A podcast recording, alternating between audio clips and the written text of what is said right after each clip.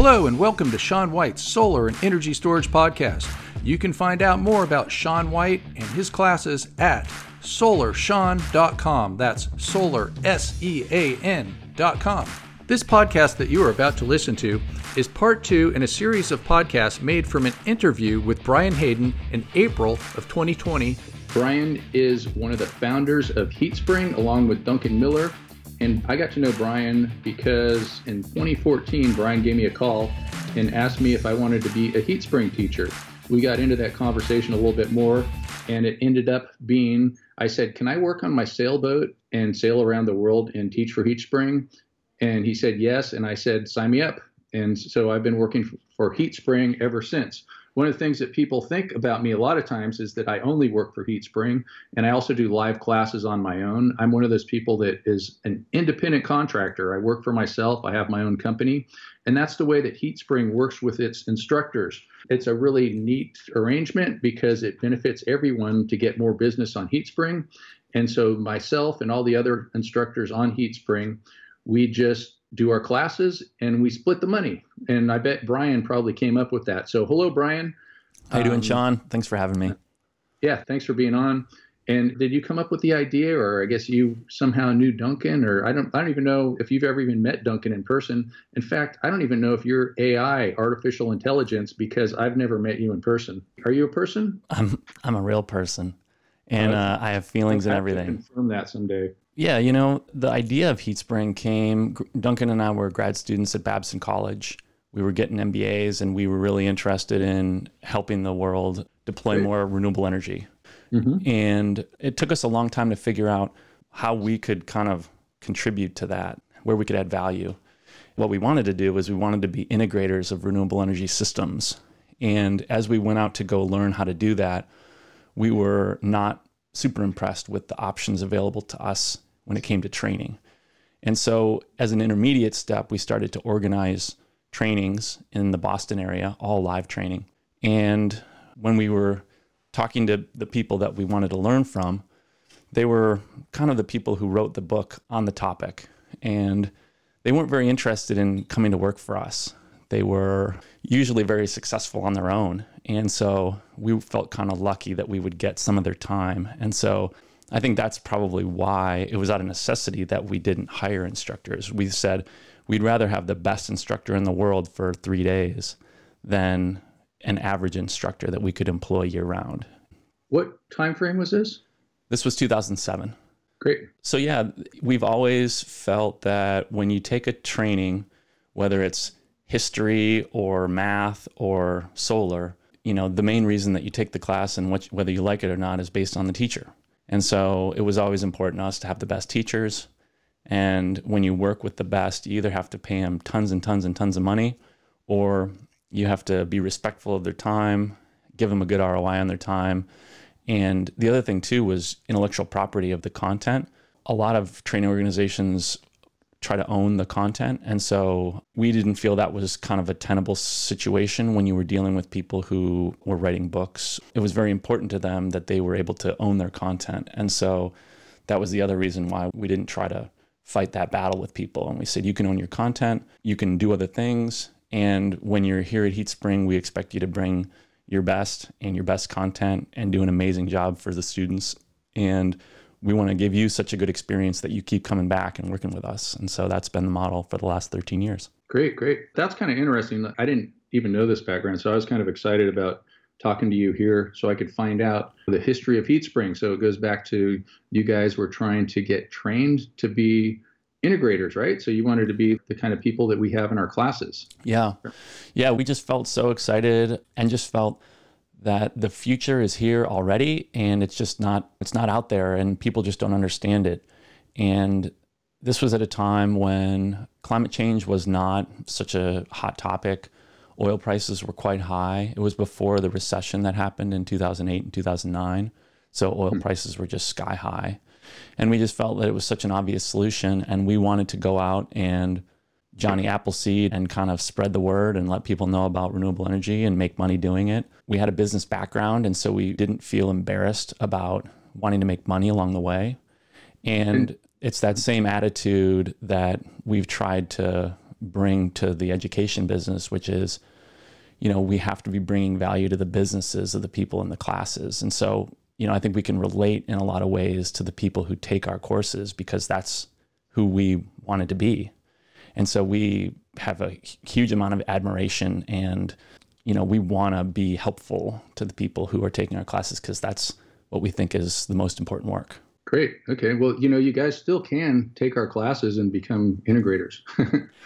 yeah, but what I learned is that every incremental minute I spend learning to be an installer of solar or you know geothermal heating or or high performance buildings is like not an efficient uh, minute spent because there's so much that I don't know and so much of the background I don't have and I'm much better off and I can have a bigger impact spending that same minute trying to find a great instructor like you and get them to share what they know with with the people that that are doing the work. Great. Yeah, it seems like a really good model. And HeatSpring is pretty well known out there. It's kind of amazing how when I just meet people, they're just like, "Oh, you're the HeatSpring guy." They think that there's no difference between me and HeatSpring or something. Like I'm a company man. um, yeah, yeah. Sorry about that. and, and, then, and so it's also interesting too that we've never done any live trainings. There's been a couple of times when we kind of looked at it, and in fact, I think last Friday was supposed to be our first live training and I was just going to go out somewhere for a couple hours and do something that near where I live. Yeah. But that's just not the business model to do live trainings. Have you ever done a live training with any other instructor? Or? Yeah, Sean, you know, for the first 2 years uh, that we started the business, that's all we did. We Oh, that's all you did. We started doing geothermal heating certification training and uh, the governing body was IGSHPA, which just kind of actually went defunct recently. But at the time, they were training about a 50 or 100 geothermal installers. You'd come out to Oklahoma State University and they would train you for a few days and you'd earn your certification if you passed the test. And that's the course we took that we thought we could do better with. And so we started doing those trainings and we were kind of like the circus. We went all around the country doing it and we trained, I think, like 1,500 geothermal installers in like the first 18 months we were in business. I mean, it was like we tripled the base of installers wow. in that amount of time. And it was a such a crazy time and it was all in person events. And it was a very stressful time. It was a very exciting time, but we were I was in every city.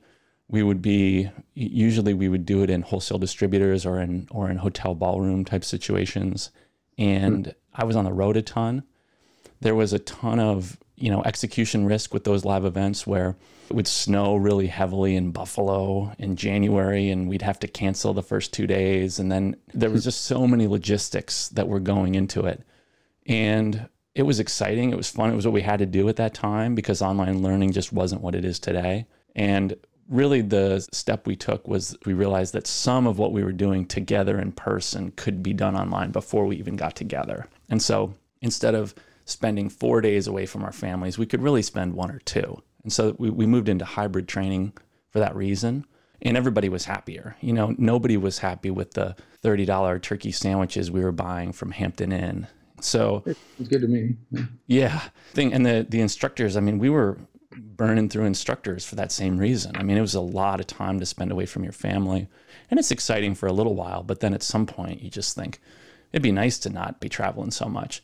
So today we're 100% online. However, I still think there's a place for being in the same room with people. Just because we don't do a lot of live trainings doesn't mean I don't think there's value in it. I do think that you do gain something by being in the same room with people. It is exciting to make those relationships. And and so I don't think we're against live trainings at all. I think we expect to do more of it in the future. We think we could do a good job with it. We've done a lot of it. However, there was so much to be done in building capacity with online training that that's where we've been focused. Hmm. Yeah, I just had an idea too that we could take my courses, cut out a little piece of it, and then make it a hybrid class. We could still make it a hybrid class with the full course. We've always loved the idea too about doing meetups. Even if you're going to do all the whole course online, if SPI comes around and we want to host like a happy hour or get together for half a day and go do a site visit at a really interesting local installation, then you're building the relationship. You're kind of reinforcing the content of the course and you're having a shared experience. So you actually kind of want to stay in touch with these people. But the actual learning can be done with everyone at their own pace, which I still think is the best way to do that. Yeah, that's a good idea. I love that stuff, especially as solar was really starting to take off in the Boston area. We used to host regular meetups of the Boston area solar companies. I still remember sitting with like there's a company in Boston, Nexamp, Dan Leary and Will Thompson, and they helped kind of organize and kind of spread the word among all the solar companies. And we would get together and have beers. It was fun. I mean, the, my favorite part of doing all this stuff is just the people you meet and hanging out with people. So I miss it when we don't do that. Yeah, and I'm sure, like say SPI or InterSolar or something like that, there's going to be a ton of people that have taken HeatSpring classes there. Let's do it when the world opens back up and we actually have events where we can get together and talk to each other. Let's do it. Yeah, and then I can actually confirm that you're not AI. Sounds great. You have just listened to another edition of Sean White's Solar and Energy Storage podcast as he interviews Brian Hayden, the co founder of HeatSpring, which is the premier online renewable energy training platform. You can find out more about HeatSpring classes and Sean White's other classes at solarsean.com.